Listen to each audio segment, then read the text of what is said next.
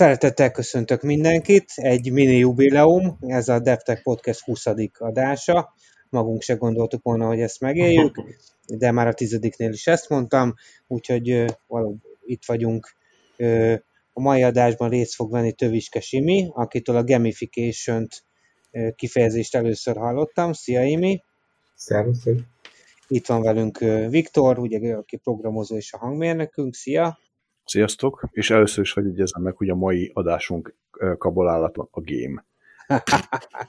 yeah, igen, és hát ugye Imre, Imre bemutatásánál azt mondtam, hogy gamification, vajon miért mondtam ezt, mert a gamification lesz a téma, és elhívtuk azt a vendéget, aki én úgy tudom, vagy számomra legalábbis úgy apostrofáltak annak idején pár évvel ezelőtt, mikor megismerkedtünk, hogy a gamification első számú szakértője Magyarországon, Pusztai Ádám. Szia Ádám! Sziasztok! Na, és akkor hát nagyon köszönjük, hogy elfogadtad a meghívásunkat. Egy nagyon izgalmas téma az a gamification. Mielőtt ledefiniálnánk ezt a dolgot, szerintem érdemes egy kicsit a, a megfejteni, hogy mi is ez pontosan. Én azt gondolom, hogy pár évvel ezelőtt én ugye Imirétről először hallottam, ilyen tréning, meg management dolgokban ez nagyon ment ez a gamification, de nagyon újdonság volt, egy, egy szűk szubkulturális rétegben, aztán elterjedt nagyon széles rétegben, és az volt, hogy ez a mindent tudó és mindent megoldó csodaeszköz. Aztán kiderült, hogy ez azért mégsem így van.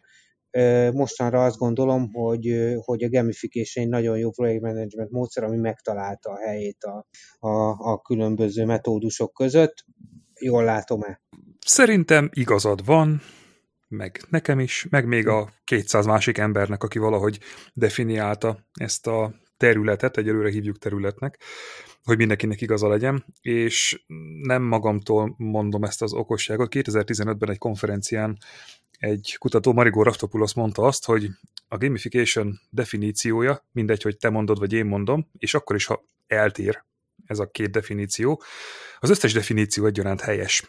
És azért mondta ezt, mert igazából annyira fiatal, annyira új ez a terület, hogy egyszerűen nincs még egységes, mindenki által elfogadott definíciója, és az az egyik oka ennek, hogy nagyon új a terület. Ugye kb. 2002 környékén hm, hívták ezt először gamificationnek, először nevén a gyereket, de igazából annyiféle más területről merít ötleteket, illetve módszertanokat a játéktervezéstől kezdve a neuromarketingen át az evolúciós biológiáig, a társadalomtudományokig, a viselkedés gazdaságtanig, hogy ezt a, ezt a multidisciplináris megközelítést marha nehéz egy okos és akár elegánsnak mondható mondatba belesűríteni.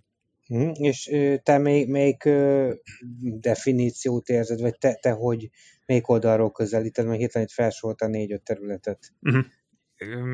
Én megnéztem jó néhány definíciót, keres, vagy igyekeztem olyat keresni, ami szerintem lefedi azt, hogy mire tudom én használni ezt az egész eszköztárat, és szerintem négy olyan dolog van, amit érdemes fejben tartani a gamificationra, vagy játékosításra, hogyha magyarul szeretnénk hívni. Az egyik az az, hogy ez egy probléma megoldó stratégia. Én szeretem stratégiának hívni, mert hogy minden, mindenféle problémák megoldására szokták használni az emberek, ez nem azt jelenti, hogy mindent meg tud oldani, de bizonyos problémákat segít megoldani. Például, hogyha valaki nem vásárol egy landing oldalon, akkor őt rávehetjük vásárlásra. Hogyha nem tanul eleget, vagy nem tanul elég jól órán, akkor őt rávehetjük, hogy aktívabb legyen, hogy többet tanuljon, stb. Tehát ilyen típusú problémákat segít nekünk megoldani, és azért szeretem stratégiának hívni, mert ennek úgy súlya van. Érzi az ember, hogy ezzel így foglalkozni kell, jó eséllyel azért nem veszük félvárról, tervezni kell egy kicsit, és szerintem ez az egyik legfontosabb aspektusa, hogy valamilyen problémát akarunk vele megoldani, és nem csak ilyen varázsporként rászorjuk a folyamatainkra, hogy mindenki happy legyen tőle. És emellett, ugye ez az első pont a négyből, ami szerintem tök fontos. A második és harmadik pontban általában megegyezik a gamification társadalom, ha hívhatom magunkat így, miszerint játékelemeket használunk nem játék környezetben.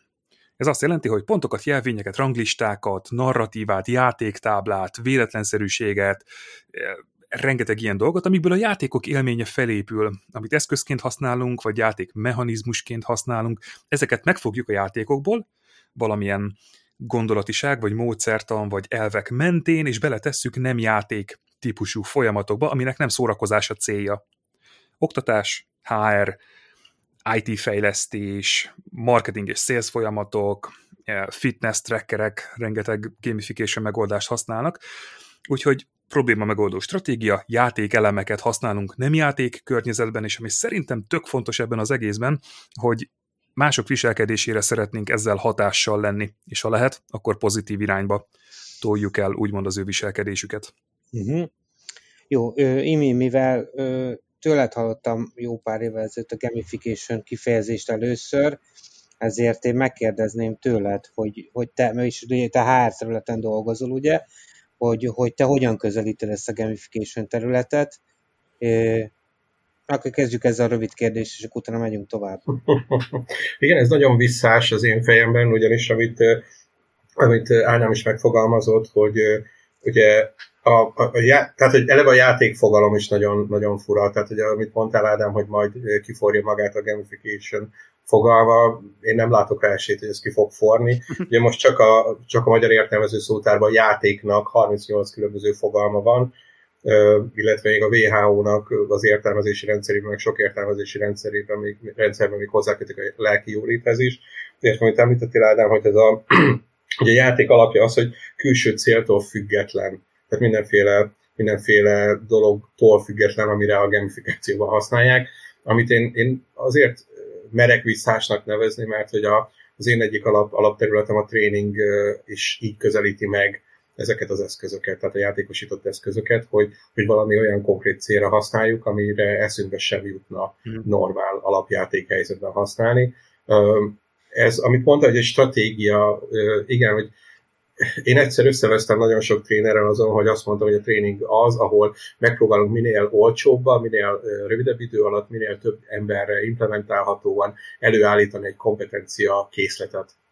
És hogy ezt mondták, hogy ez, ez túl pragmatikus nekik, Aha. de hogy a, a gamifikáció is nekem az a iszonyatosan izgalmas, hogy egy hihetetlenül pragmatikus dolog, ami szociálpszichológiai, neurológiai kísérletek konkrét eredményein alapszik, és akkor így, így próbálják. Tehát az a, nem tudom, már még számítógépes játéknál vádolták meg teljesen joggal a, a, a készítőket, valamilyen kirakós, nem tudom, színes vizéket, kockákat nyomogatós addiktív játéknál, hogy konkrétan addiktológusok dolgoznak azon, hogy mikor nem vágod még föld az a telefont, mert meddig lehet elhúzni téged, elrángatni az orrodnál fogva, és mi az a pont, ahol már éppen egy tized másodperccel azelőtt, hogy, hogy fölrobbanna az agyad, így adnak egy kis jutalomfalatot, és akkor mehetsz tovább. Hmm, hát, és akkor az addiktológia is bejött a képbe, amire nem is gondoltam. A, Jó, a, a HR, HR-ben pedig egy, egy rövid, rövid kitekintés, hogy ugye már itt az előzetes készülődés során én megírtam, és akkor Ádám reagáltál is rá, hogy, hogy ez a pont osztogatás, hogy nekem ikerfiaim vannak, első osztályosok, ott, ott nagyon menő ez, hogy, hogy kapnak levonót, és utána abból csillag lesz, tíz levonóból, és utána abból egy dicséret lesz, hogy, hogy tényleg sok helyen ez így jelenik meg, legalábbis a HR viszonylatában, hogy egy ilyen, ilyen nagyon fura, nagyon leegyszerűsített, értékelési rendszer, ami, amitől szerintem nem lesz kedvesebb vagy hatékonyabb, de hogy, hogy olyan, olyan shiny. Nem tudom, Ádám, milyen kifejezést használtál rá, most nem eszembe, nagyon jó tetszett akkor is. Halvány fogalmam sincs, teljesen a saját hatásom alá kerültem itt nálatok. Bocsánat, így a, a, a csillogó, tehát ehhez a shiny-hoz hasonlatos volt, és hogy vissza fogom keresni, de hogy, hogy nagyon tetszett, hogy igen, hogy ez, ez valami, ami, ami olyan, mint hogyha nem tudom, nagyon modern lenne. Mm vezetett eszembe egy első körben. És akkor hallgassuk meg Viktort, hogy ő honnan közelít. Ugye Viktor, te dolgoztál kis cégnél, nagy cégnél, kis csapatban, nagy csapatban, voltál beosztott, voltál vezető. Úgy gondolom, hogy te akarva akaratlan is találkoztál különböző menedzsment folyamatokban, különböző szintű gamification kísérletekkel.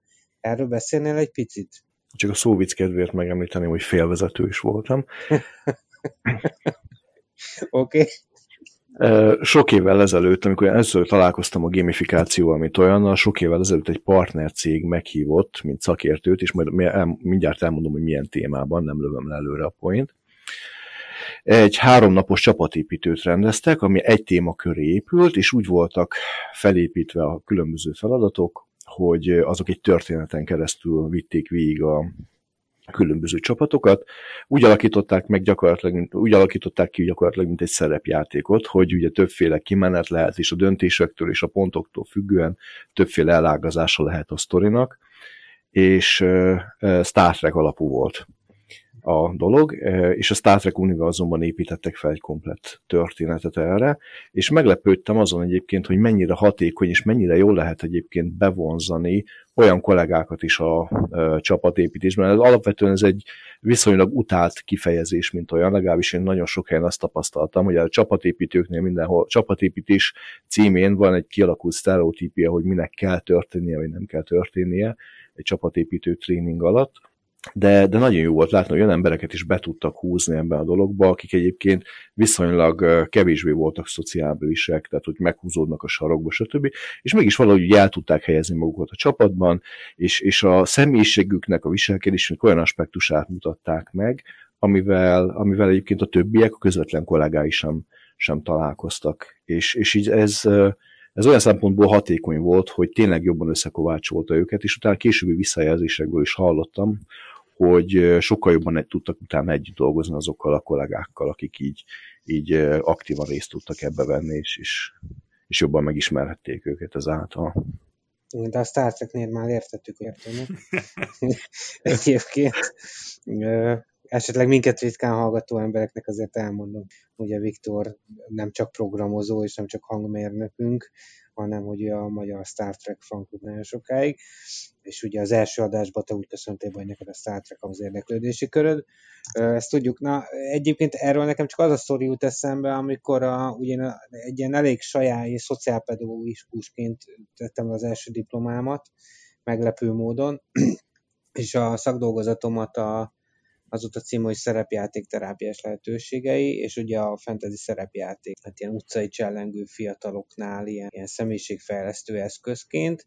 Ez egyébként nem volt egy nagyon sikeres szakdolgozat, nem igazán értették akkor a Debrecen Egyetemen, hogy én hova akarok kiukadni ezzel a dologgal, túlságosan új volt, nagyon rossz, rossz sajtója volt akkoriban a szerepjátéknak, és most évek elteltével ugye az egyik egykori tanárommal találkoztam, és ő mondta, hogy hát ő az így nézegeti a Facebookot, és hát az a helyzet, hogy abból a szerepjátékos csapatból, akikkel én annak idején játszottam, én nagyon sok, tehát ilyen szignifikánsan magasan van a vezetők, illetve a vállalkozó száma. Tehát van, aki ugye egy multicégnél felső vezető, van, aki a nagyon sikeres országos hírű vállalkozást épített fel itt Debrecenből.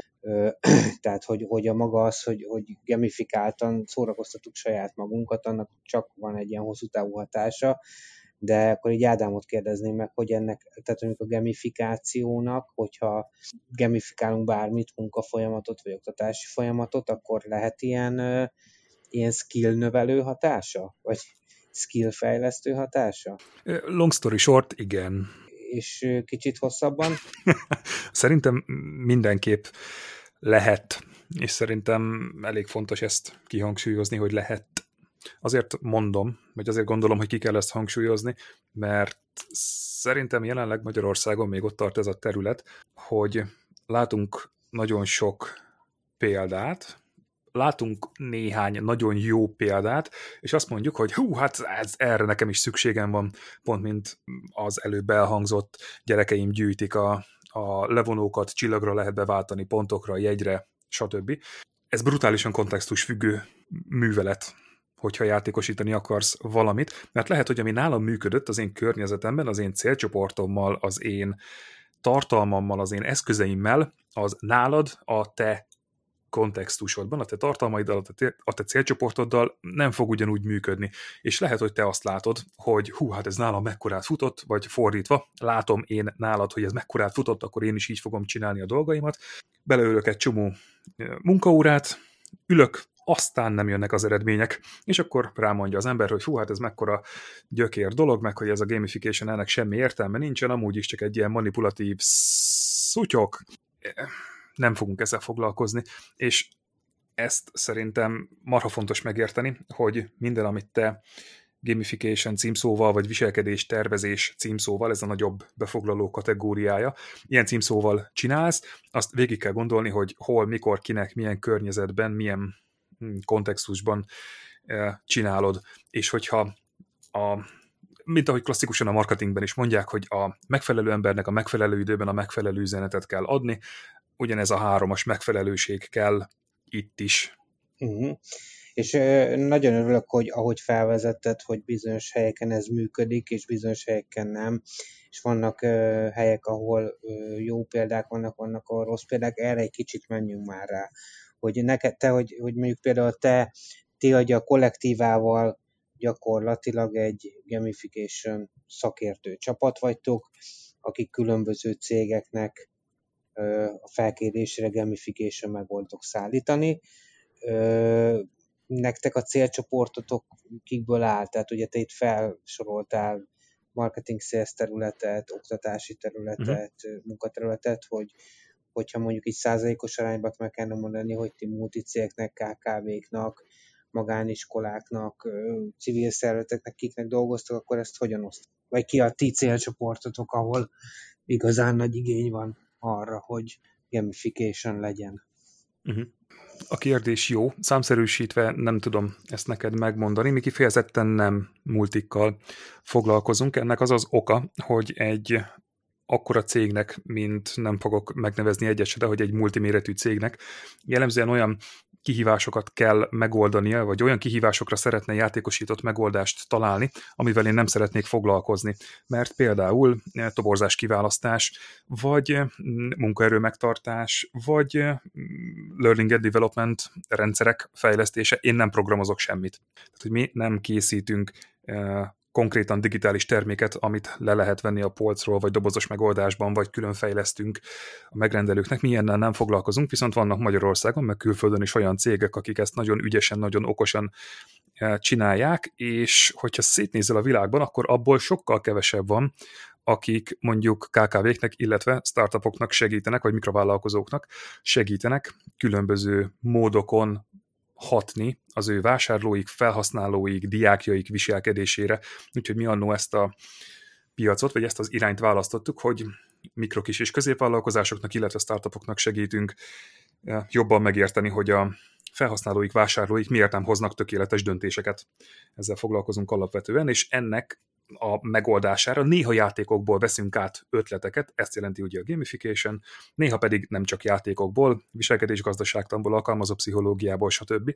És nekem az a tapasztalatom, vagy hogy visszagondolok az utóbbi néhány hónapra, évre, akkor eh, javarészt üzleti folyamatokban kérnek eh, segítséget, egyszerűen hogyan prezentáljuk a meglévő árainkat, melyiket tegyük előre, eh, milyen információt emeljünk ki, hogyan prezentáljuk a választási lehetőségeket a vásárlók elé a megfelelő pillanatban. Mi a megfelelő pillanat?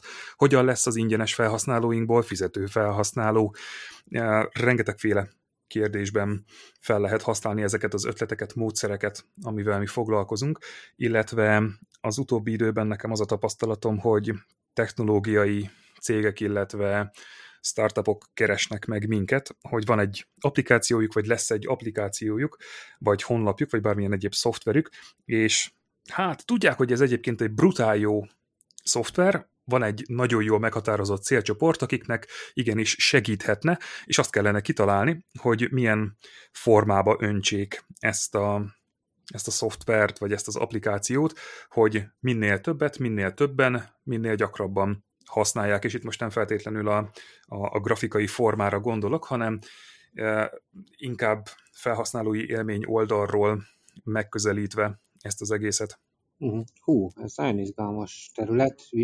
E, nekem nagyon, nagyon izgalmas, amit mondasz, Szádám, és ugye elkezdett sorolni ezeket, hogy mondjuk egy, egy ár meghatározás, de hogy ez a, az általad említett gamification fogalom megjelenési dátum előtt is létezett már, hogy tudná esetleg valami példát mondani, hogy, hogy mi a különbség mondjuk a között az alapvető trükk között, hogy van egy alacsony áru, egy közepes és egy magas áru termék, és akkor mindenki a közepes fogja választani, meg a, a, a ti általatok használt módszerek között, hogy, hogy, hogy alakult ez át az idők folyamán az ilyen, ilyen megfigyelésekből ezekbe a kvázi tudományos alapok épülő az, amit én csinálok, ugye minket, vagy mint a kollektívát, vagy mint engem jellemzően onnan ismernek a adott körökben, nem gondolom, hogy az egész országban, de bizonyos körökben, hogy én játékosítással foglalkozom, gamification vagyis játékokból veszek át ötleteket, hogy befolyásoljak döntéseket.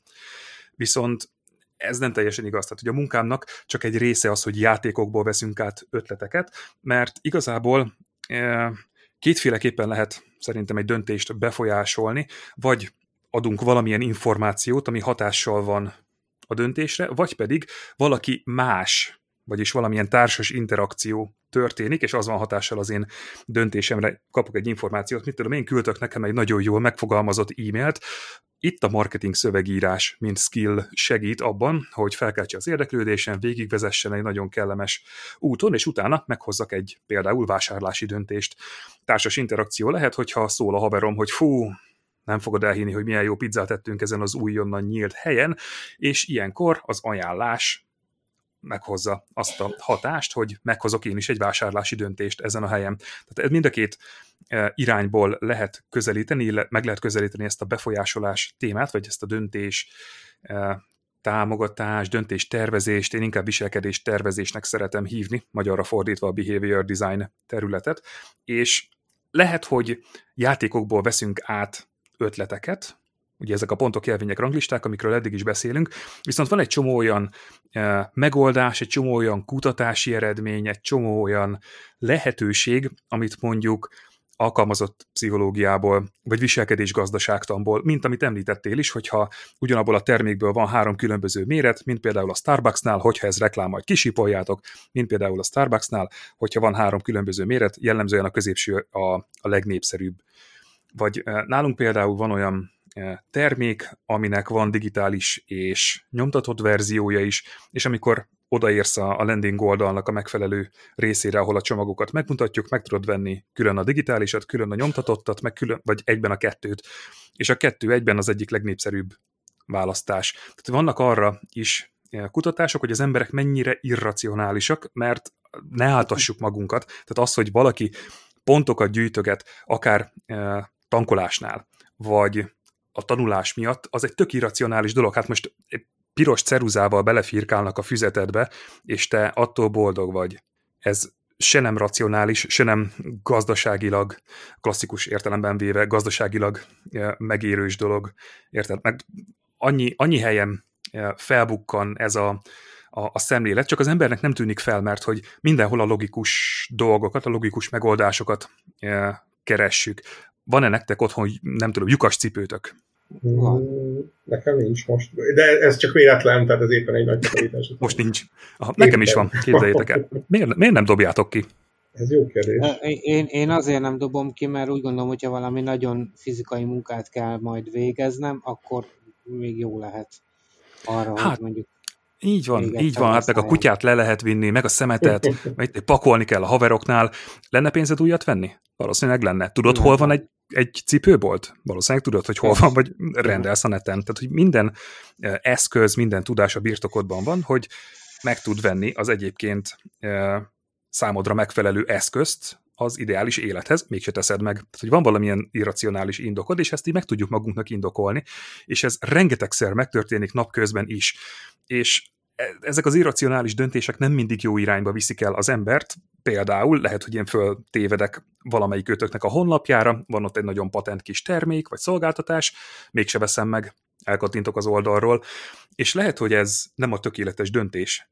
Hogyan lehetne akkor mégis rávenni az embereket, hogy visszajöjjenek, vagy ott helyben ne is kattintsanak el, hanem legalább iratkozzanak fel, vagy Isten adja, fel is, vagy meg is vegyék az adott terméket. És erre igen, tudunk, tudjuk azt mondani, hogy figyú, nem, nem menjél el, hogyha feliratkozol a hírlevélre, akkor kapsz egy kupont. Ugye ez egy ilyen instant jutalom ebből a szempontból. Lehet azzal játszani, hogy nem játékokból veszünk át ötleteket, nem jutalmakat adunk például, hanem eh, máshogy fogalmazunk meg egy mondatot. És ugye a marketing szövegírás ebben brutál erős, és ez sem egy új dolog. Tehát a 40-es, 50-es évek óta lehet marketing szövegírással kapcsolatos anyagokat találni, oktató anyagokat. Tehát, hogy addigra már gyűlt össze annyi tudás, ami hasznosítható eh, és továbbadható.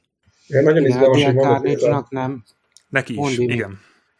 Nem csak, hogy pont, pont ez, nekem is ez a régi kacsintás, de akkor ezt átengedem neked, hogy a, az új, új megfigyelések vagy kutatások, ugye boldogság kutatások, Szeligmenék, Csíkszen Mihályi, hogy, hogy nagyon fontos az embereket döntéshez segíteni, mert ők figyelték meg, hogy ha 5-7 dolognál több közül választasz, akkor automatikusan boldogtalan leszel a választásod miatt, ami egyébként nem akkor a gond egy farmernél vagy egy cipőnél, viszont óriási gond egészségbiztosításnál, mondjuk az Egyesült Államokban, és nagyon sok ember azért nem kötelezi magát egy egészségbiztosítás mellett, mert hogy, hogy túl nagy a választék, és hogy ezek a játékosított eszközök, vagy, vagy akár neurológiai, biológiai kutatásokra épülő, szociálpszichológiai kutatásokra épülő eszközök, ezek tudnának segíteni hihetetlenül fontos dolgok a társadalmi folyamatokban is. Igen.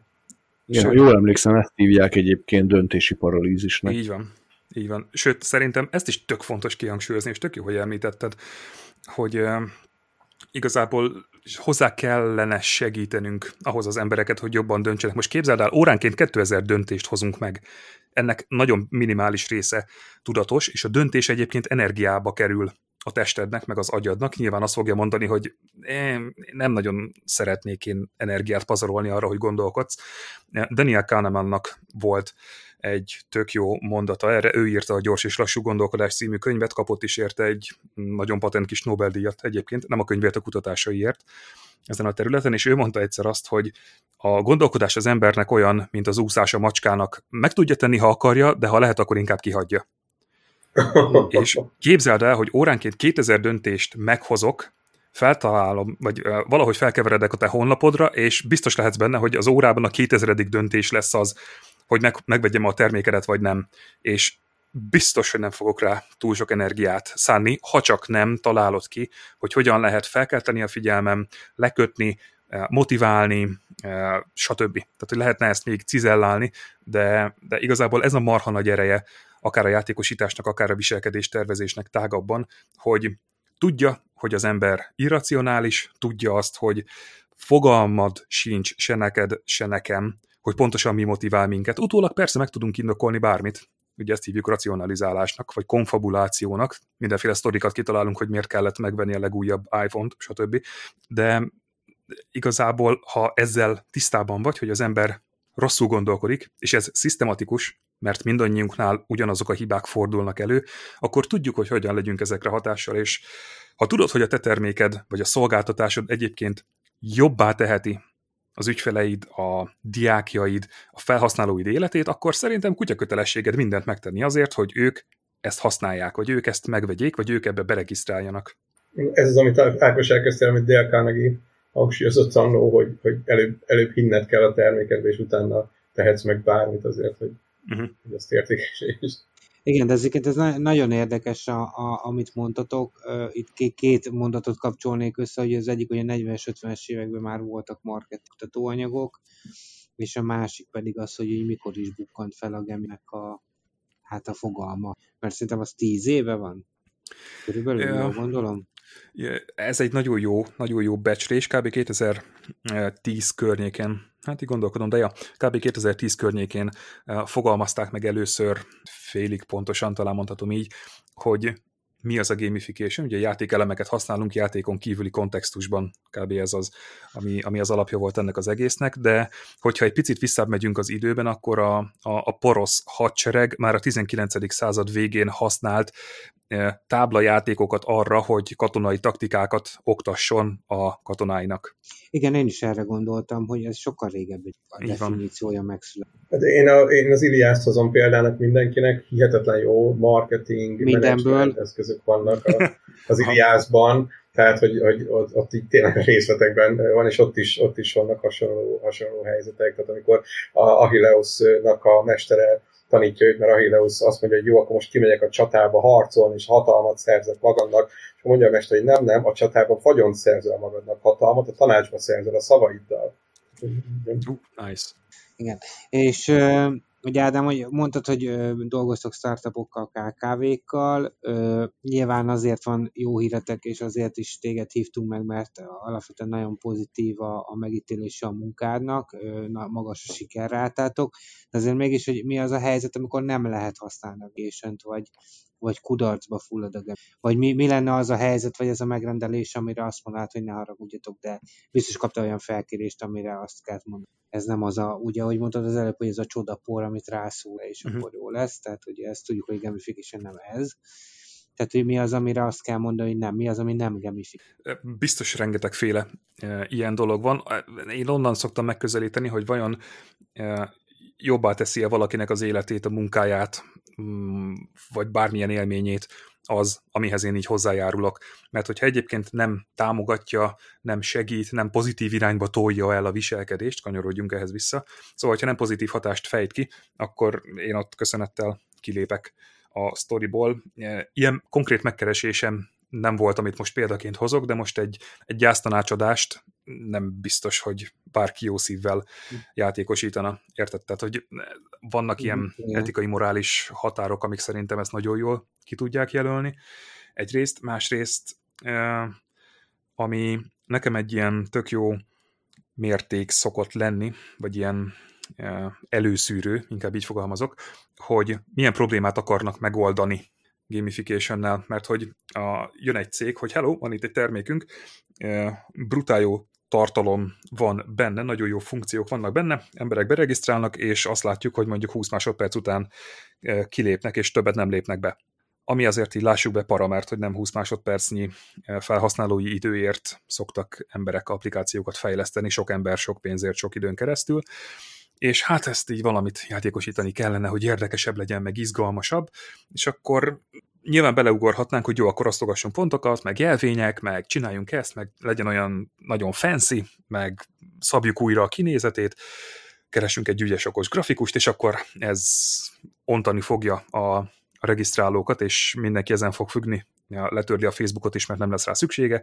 Ez nyilván nem igaz. Tehát, hogyha a, az én ilyen szűrő igen, az én szűrőm jellemzően az, hogy milyen problémát akarnak megoldani gamification-nál, mert hogy ebből a szempontból kétféle probléma létezik. Az egyik funkcióbeli, hogyha valamit akarnék használni, de nem tudok, ezt jelenti a funkcióbeli probléma. Mit tudom én, nem működik a gomba, a rendelés gomba honlapodon. Lehet, hogy én rendelni akarok, de nem működik, akkor ott hagylak és googlizok másikat. Ezeken nem működik. Tehát, hogy ha valami nem működik elég jól, akkor azon a gamification sem fog segíteni. Egy 2010-es játékfejlesztői konferencián Jesse Shell hozott erre egy nagyon jó példát, amit azóta szerintem többször idéztek, mint a Bibliából bármit.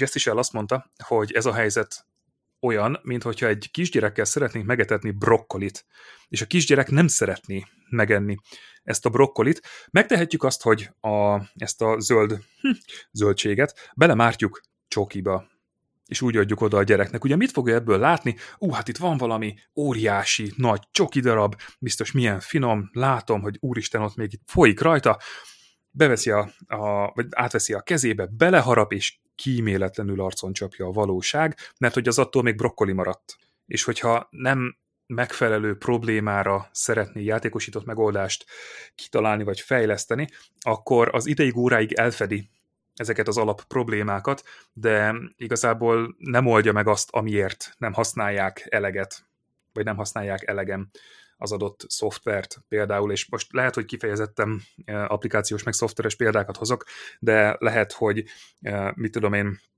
oktatási folyamatokra rá tudjuk ugyanezt húzni, vagy ugyanezt a, a, a sémát remélem értitek, vagy érthető volt. Szóval kimondta, kimondta egy nagyon fontos gondolatot, amit én egyébként marketing tanulmányom során az első dolog volt, amit megtanultam, és szerintem erre a helyzetre is tökéletesen használható, hogy a jó marketing alapja a jó termék.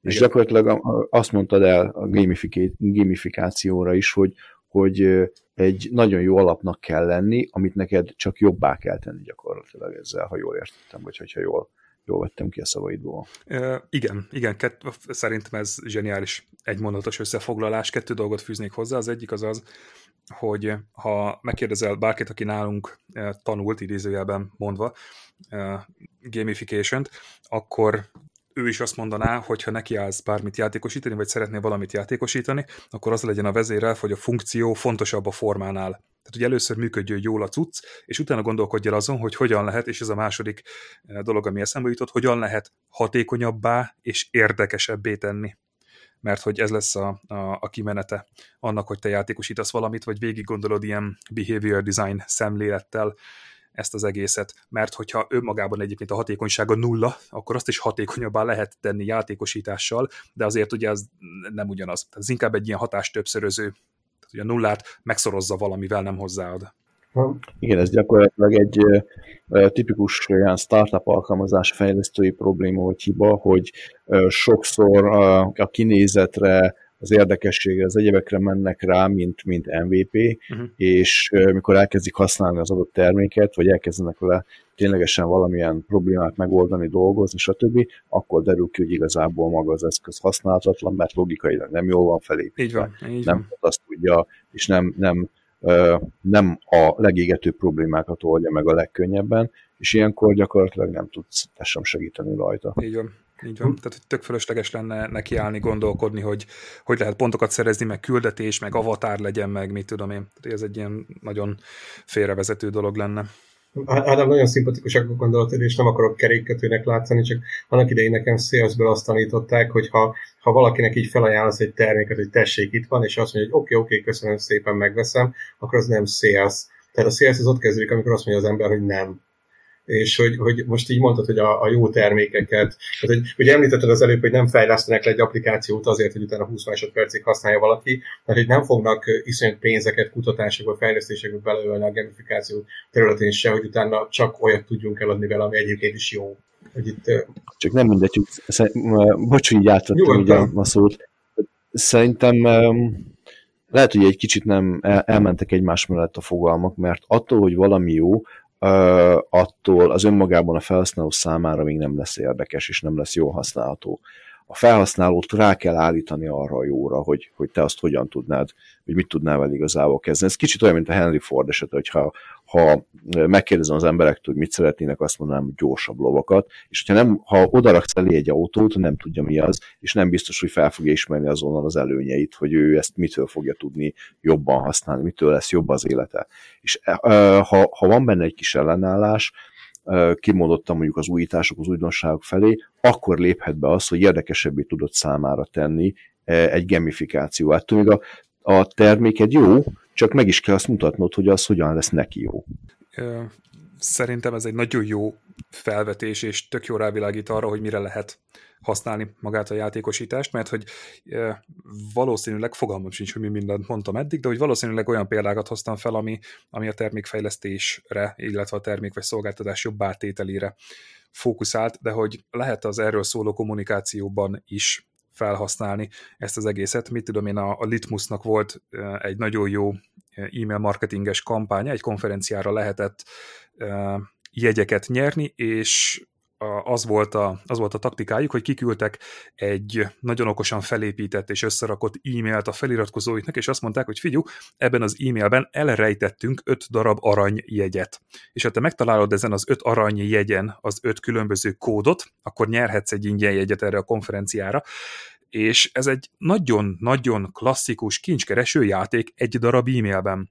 És itt valójában nem a terméket, nem a konferenciát tették hatékonyabbá vagy érdekesebbé a gamification hanem az erről szóló kommunikációt, és erre is tök jól fel lehet használni, és azért e, nagyon jó terület, vagy nagyon jó táptalaj a gamificationnek ez a termékekről való kommunikáció, vagy úgy a tartalomgyártás és a kommunikáció overall, mert e, emlékez arra, hogy a te terméked, vagy a te szolgáltatásod, amiről nekem döntenem kell, az a 2000 lesz az órában, és valószínűleg nem nagyon fogok arra odafigyelni. Tehát valahogy fel kell hívni az én figyelmemet arra, és rá kell venni, hogy egy picit jobban fókuszáljak arra a döntési helyzetre, arra a döntési kontextusra. Tehát szerintem ez az egyik fontos, amit mm, érdemes itt megjegyezni, hogy ezt a fókuszálást is segít nekünk elérni, akár a gamification, akár a viselkedés gazdaságtan, akár melyik oldaláról nézzük ezt a, a viselkedés tervezést. Egyrészt, másrészt ez a Henry Fordos példa is e, tök jó kapcsolódási pont, mert nagyon jó rávilágít arra a helyzetre, hogy amit az emberek mondanak, amit az emberek tesznek, és amit az emberek mondanak, hogy tesznek, az három különböző dolog. És erről nem tehetünk. Tehát, hogy nem azért e, mondunk mást, mint amit csinálunk, mert mindenkit át akarunk verni, hanem mert egyszerűen nem mindig vagyunk tisztában azzal, hogy mi motivál minket. Mert lehet, hogy azt mondom, bejött a nagy e, koronavírusos időszak, mindenki házi karanténba vonult, nem nyitnak ki az edzőtermek például, pont volt egy ilyen beszélgetésem, nem nyitnak ki az edzőtermek, e, és akkor aki eddig edzőterembe járt, mit fog mondani az edzőjének? Ja, ja, ja, persze, csináljátok online, majd jövök. Uh-huh, uh-huh. Tízből, aki eddig mondjuk járt edzőterembe, másfél, nagyon maximum kettő jár online. Ugye a szándék megvan, mégsem teszi meg, amit mond. Van különbség a között, amit mondok, meg amit teszek, és amit mondok, hogy majd tenni fogok. És hogyha ezeket a különbségeket egyébként e, tudja az ember, hogy létezik, és elgondolkodik rajta, hogy hogyan lehetne kideríteni, hogy az emberek tényleg mit gondolnak, mit tesznek, mert ugye az, hogy megkérdezlek téged, hogy megvennéd ezt a terméket, akkor hát, ha haverok vagyunk, vagy esetleg rokonok, akkor azt mondod, hogy jaj, persze, ó, hát Ádám, ez, ez brutál jó, az egész világnak erre van szüksége, hívom Stockholmot, hogy a Nobel-díjat is odaadják, aztán amikor oda kerül a, a dolog, hogy hát akkor Béláim, ezt meg kellene venni, akkor így nem nyílik a pénztárca. És ez nem azért van, mert hogy te utálsz engem, vagy nem azért van, mert szar a termék vagy a szolgáltatás, amit kínálok, hanem egyszerűen ennek gondolkodási hibák, gondolkodási torzítások és egyéb ilyen jelenségek vannak a hátterében. Ezekkel, hogyha tisztában vagy, akkor sokkal könnyebben lehet fókuszálni azt a figyelmet, ami a számodra és a vevőd, az ügyfelet számára fontos döntéshez kell. Hát ez, hú, ez nagyon érdekes, meg komplex gondolat volt. De Viktor, Viktor, ez a te kérdésedre volt reakció, ugye, ha jól gondolom? Így van, így van. Egyébként felhoztad pont azt, hogy, amit szövegírásnál nagyon, jó, nagyon sokszor elmondanak és megtanítanak, hogy nagyon fontos, hogy mindig a szituációhoz megfelelően válaszd a szöveget. Tehát más, más szöveggel fogsz eladni, más szöveggel fogsz érdeklődést felkelteni, és más szöveggel fogsz megírni egy oktatásanyagot, vagy egy hírt. Így van ez a, narratíva végre, mert én ezt nagyon sokáig hiányoltam, az, hogy koherens narratívák legyenek bármiben, és hogy te is többször utaltál rá, Ádám, hogy ez a, ez a, elkezdték ennek is mindenféle ilyen vadhajtását, hogy storytelling, és akkor storytelling mindenhol, és mindenkor, és ez a hogyan adjunk el bármikor, bárkinek bármit eszköz, hogy így, amit mondta, hogy rászorjuk a varázsport, és akkor az innentől kezdve szipi-szupi lesz. Ugye régen a Igen, informatív. Igen? Igen, csak annyit akartam, hogy ilyen informatikai cégeknél szokott az divat lenni, hogy akkor holnaptól csináljátok agilisen, és az majd megoldja. Hogy a, a Lean is megkapta tőlünk a múltkor, tehát hogy azért... Igen, Igen lineárisan. Lineárisan.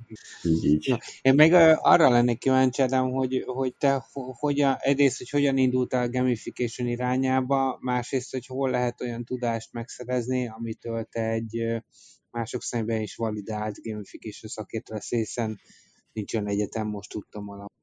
Tehát, hogy, hogy mondjuk a, kicsit, a, a, hogy, hogy te hogyan, tehát te, te életpályádat nézzük már, hogy hogyan lesz valaki majd kértő. hát valószínűleg nem úgy, ahogy én. Uh, Oké, okay. én vegyészmérnöként végeztem, tehát én alapvetően mérnök vagyok.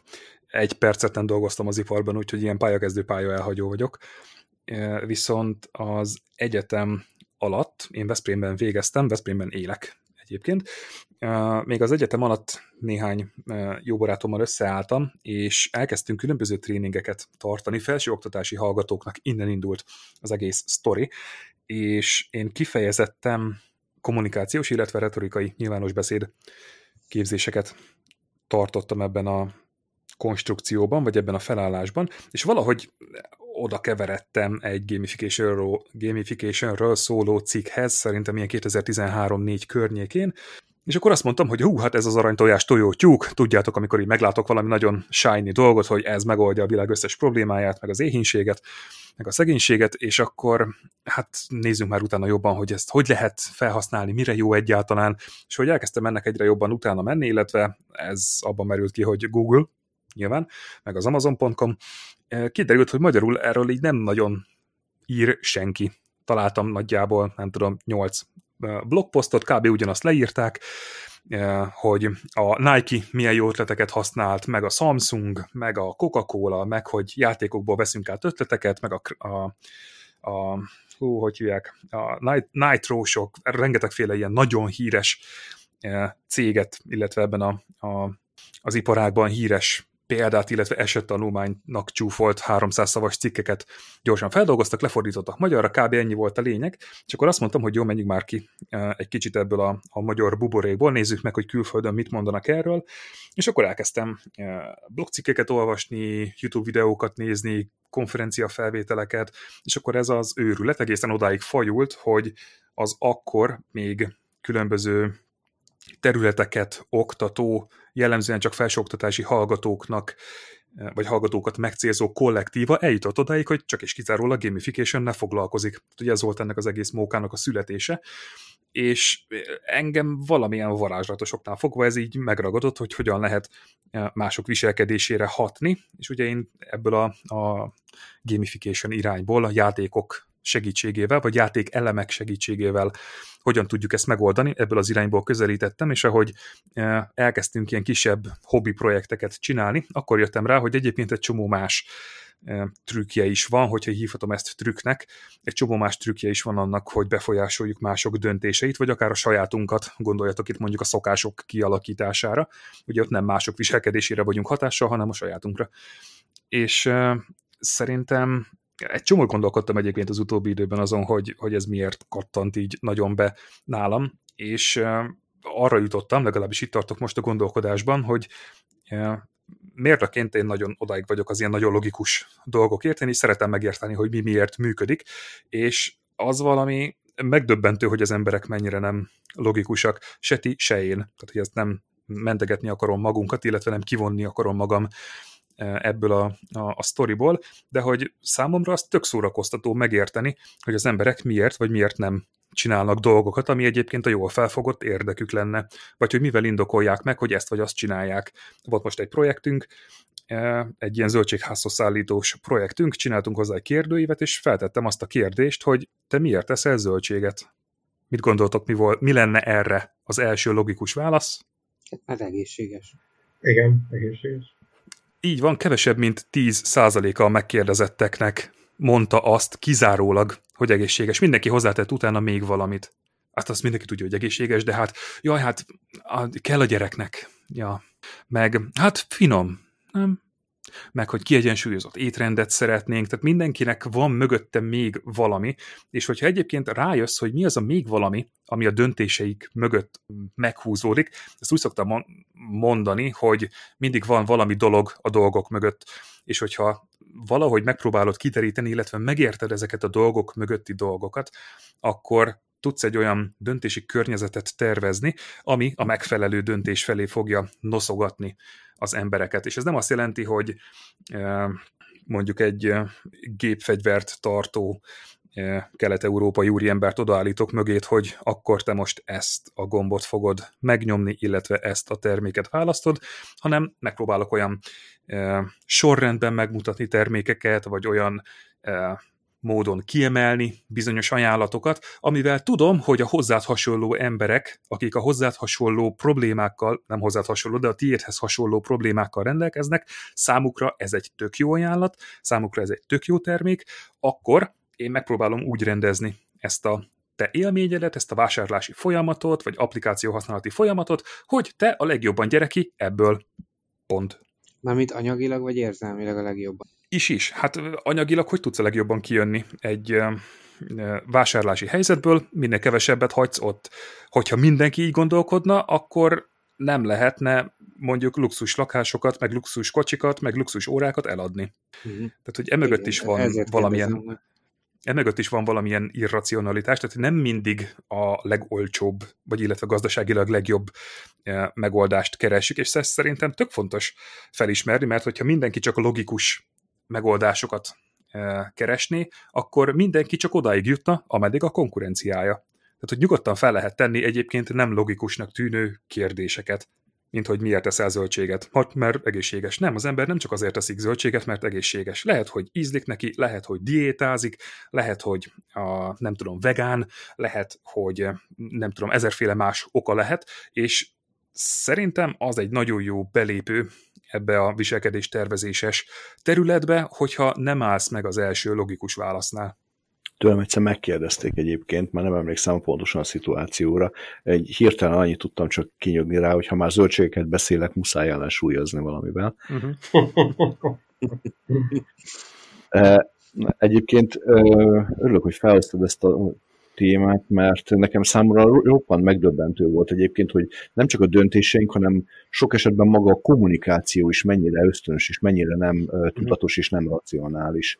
Tehát mondok egy banális példát például, mindenféle valóságra utalás nélkül, hogy mit tudom én, családi ebéd, és akkor a paradicsom levesen az első kanál után apuka felcsatna, hogy mi ez az akármi, és igazából lehetséges az, hogy mögötte nem az van, hogy ő, ő számára tehát nem, nem finom vagy nem jó ízű az étel, hanem mondjuk a paradicsomleves nem úgy szokta, el, szokta az édesanyja elkészíteni, ahogy a felesége csinálta például, és nem nem az étel minőségét kritizálja ezzel, hanem számára egy szokatlan szituációt ösztönösen reagált le. Nagyon igaz, nagyon igaz. Hát hányszor belefutunk naponta mindannyian olyan helyzetekbe, amikor valami nem úgy történik, ahogy mi elképzeltük, vagy valaminek nem olyan alakja van, vagy valaminek nem olyan ára van, ami ennek szerintünk lennie kellene. Mekkora felháborodás van belőle, vagy jobb esetben csak döbbenet. Bassz, hát ez ennyibe kerül, már bocsánat.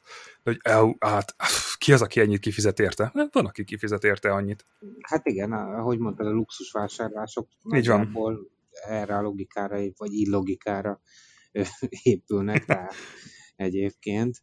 A Rory Sutherlandnek ő a, a brit Ogilvy ügynökséget, pontosabban az Ogilvy ügynökségnek a brit szekcióját vezeti. Ő mondta, ő mondta azt, hogy igazából, hogyha valami elsőre logikátlannak tűnik, például a luxus termékek vásárlása.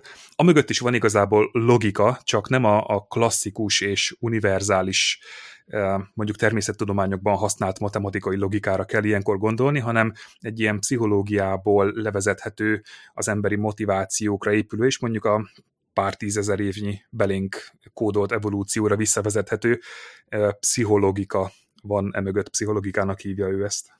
Ilyen még a pot, vagy a Star Trekben is a pszichológus, ezen gondolkozok. Az, az alapítványban van olyan... pszichohistória. Vagy igen. Így van, ezt nekem pontosan mondani.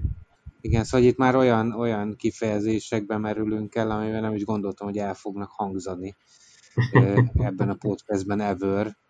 Tehát itt én nagyon sokat tanulok így, hogy hallgatom magunkat így, így beszélgetve, főleg nyilván az Ádámot. Viszont úgy látom, hogy nagyjából még 5 percünk van, 4 percünk van hátra az adásidőből, kanyarodjunk rá lassan a, a záró gondolatokra. Imi, Viktor, ti hogyan tudnátok összegezni a mai beszélgetést? Nekem, nekem most a legnagyobb tapasztalatom az az, hogy maga a gamifikáció és egy gamifikált eszköz, tehát hogy a gamifikáció fogalmát is arra találták ki, hogy, hogy eladjunk vele valamit, rávezessünk vele embereket valamire. Nekem ez most egy fontos tanulság volt gyakorlatilag nem hiszem, hogy tudnék olyat hozzáfűzni, ami nem hangzott volna el egy mondatban. Így csak ezt mondanám, hogy öltözetek az ideje, időjáráshoz is vegyetek fel megfelelő gaminget. Jó, hát én pedig mondom, én olyan kifejezéseket ö, tudtam tanulni, ö, és olyan elmélyülés volt ebbe a témában, hogy azt hittem, hogy kicsit értek hozzá, de azért azt gondoltam, hogy csak kaparászom a felszínt, de tényleg.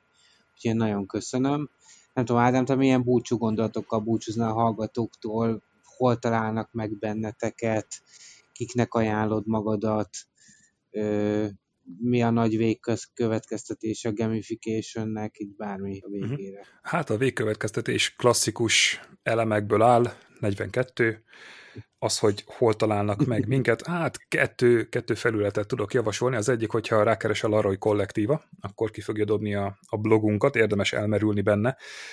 Nem szerintem állítólag, nem szerintem, ezt mások mesélték, mint a feltámadást, hogy így elmerül benne az ember, hát hogy össze-vissza van linkelve a, az összes blogbejegyzésünk. Igyekszünk ezt egész koherens módon vezetni, illetve átszűni, hogy minden kis aspektusát megismerhessd ennek az egész sztorinak, hogyha nagyon, nagyon bele akarsz menni beszélgetésekbe, kérdezgetni szeretnél, akkor szerintem érdemes bekukkantani a, a Facebook csoportunkba, bármilyen meglepő gamification hun, ez a neve, és akkor a 2400, most már több mint 2400 hozzád hasonló gondolkodású emberrel szerintem egész jó hangot, illetve hangnemet meg lehet ütni, illetve tök jó beszélgetések kiszoktak alakulni. Aztán, hogyha valakit érdekel, hogy ezt mélyebben hogyan lehet megtanulni, akkor pedig bármelyik említett felületen kezdjen el kutakodni, és előbb-utóbb biztos talál olyan lehetőséget, ami számára megfelelő, nem akarom eh, szétszélszezni ezt a beszélgetést, mert ez így tök jól megkoronázta szerintem az én estémet, nem tudom ti, hogy vagytok vele. Abszolút. Nagyon jó volt. Abszolút. Nagyon jó volt, úgyhogy most el is árultuk, hogy péntek este van, de holnap szombaton fog élesben megjelenni ez az adás, úgyhogy a hallgatóknak holnap estig kell várni, és azt gondolom, hogy egy kicsi gamification bele kell tenni. Tehát annyit segítünk, hogy a következő adásunk témája megegyezik az egyik legutóbbi Startup Győr által rendezett ö, ö, ö, online meetupnak a, a témájával, és akkor ez alapján, hogyha megírjátok nekünk kommentbe vagy üzenetbe, hogy mi lesz a témánk a jövő hónapban, akkor küldünk nektek egy share csomagot, és akkor kicsit gamifikáltuk is ezt wow. a podcastet, azt hiszem ezzel így most, rájöttem most így az utolsó percben, hogy valami, legalább egy tombolát, hogy bele kellett volna berakni, de akkor most aki végighallgatta az adást az utolsó percig, az egy, egy kis nyereménnyel tud majd távozni, hogyha sikeresen megírja nekünk ezt. Úgyhogy a deptech.hu-t, a deptech.blog.hu-t, illetve a Deptech Facebook oldalt nyugodtan keressétek, és nyugodtan kerüljetek velünk kapcsolatba, illetve Pusztai Ádámot is nyugodtan keres kollektív oldalán. Köszönjük még egyszer azt, hogy itt voltál velünk, Ádám, és köszönjük az értékes gondolatokat. Köszönjük. Köszönöm szépen a meghívást. Köszönjük. Köszönjük. És Egyébként egy, egy, ez egyik ismerősöm úgy vezette ki a céges riportolást, a havi riportokat a cégéből, hogy beleírta úgy az utolsó bekezdés közepére, hogy aki eddig eljutott, azt meghívja a pizzára. Soha senki nem hívta fel, úgyhogy innen kezdett pontosan tudta, hogy mi a sorsa a havi riportoknak, úgyhogy ez terjedelmet csökkentett, és végül is hagyták. Ötletes.